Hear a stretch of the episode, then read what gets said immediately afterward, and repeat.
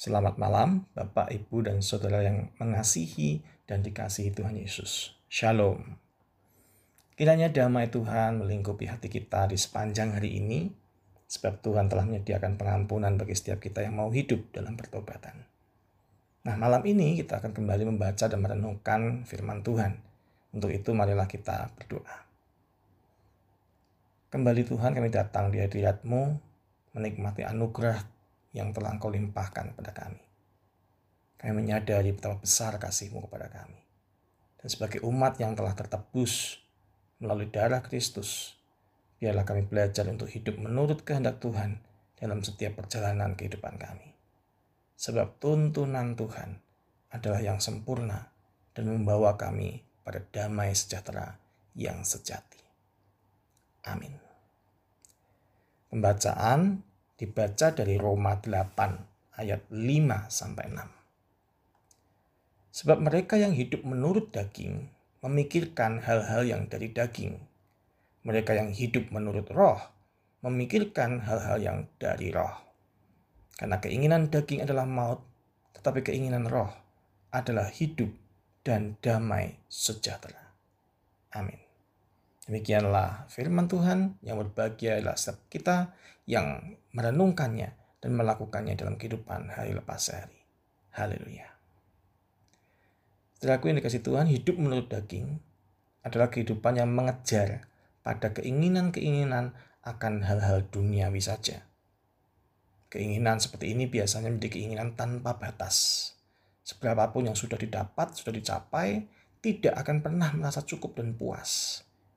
Hingga akhirnya tanpa sadar orang sudah melepaskan sesuatu yang berharga hanya untuk mengejar keinginannya itu lebih dan lebih lagi. Bahkan tidak sedikit yang tanpa sadar demi memuaskan keinginan akan hal-hal duniawi ini, orang meninggalkan Tuhan, mengabaikan firman Tuhan. Contoh, ada orang yang melepaskan imannya demi mendapatkan prestasi, promosi, dan keuntungan-keuntungan lainnya.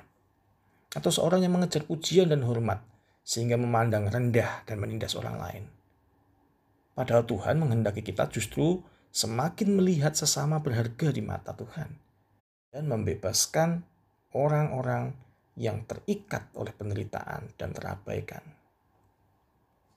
Di sisi lain, hidup menurut roh adalah kehidupan yang mengutamakan apa yang menjadi keinginan Tuhan dalam kehidupan kita.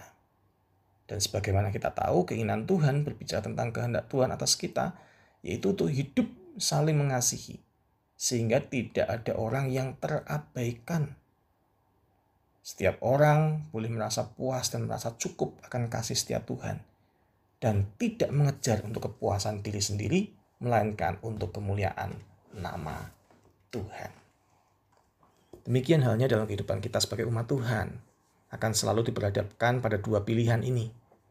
Mengikuti keinginan daging yang menyesatkan dan merusak hati nurani kita, atau keinginan roh yang membangun hati kita dalam kasih Tuhan. Jika kita memilih untuk memenuhi keinginan roh, baiklah kita membersihkan diri kita setiap hari dengan firman Tuhan. Seperti sebuah rumah atau bangunan yang harus dirawat, dibersihkan setiap hari agar awet dan tetap nyaman dihuni Demikian juga kehidupan kita harus terus-menerus dibersihkan melalui firman Tuhan agar kita dapat terus mengutamakan keinginan roh yang menghidupkan dan mendatangkan damai Tuhan. Damai dalam hati kita, damai dalam hati setiap orang di sekeliling kita.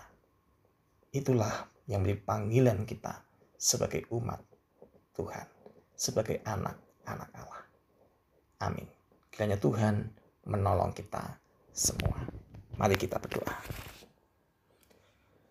Terima kasih Tuhan Yesus atas kebaikan dan kasih Tuhan kepada kami di sepanjang hari ini.